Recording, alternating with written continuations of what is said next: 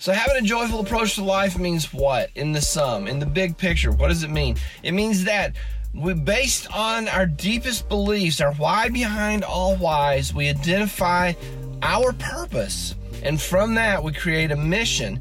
And then, as we go through each day, we do the things that align with our mission. And regardless of the results, at the end of the day, we look back on what all we did and all the things that happened to us, and we base our peace and our contentment on the, the way that our actions lined up with our mission. In my, in my own life, the, the mission of showing God's love to others, if it is expressed in the things I do, then I can be content that I did the best I could at being me throughout the day. But you have to go into it intentionally.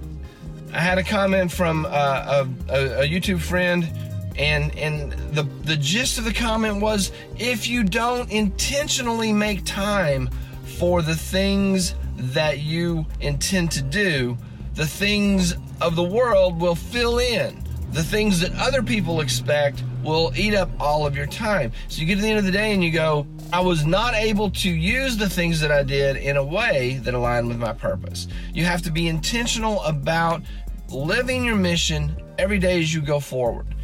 And at the end of the day, evaluating all the things you did, not in terms of how well they they came out, but in terms of how well they aligned with your mission, with your purpose that is based on the why behind all whys. The joyful approach to life is to know what you're trying to do and try to do that in every instance of your life video game, work, family, relationship, friends, sport, whatever it is you're doing.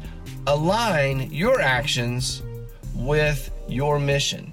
And when you do that, you can stop at the end of the day and you can be content that you did the best you could at being who you are in the context that you're in. Live the joyful life. Don't chase happiness, but chase joy and peace and contentment.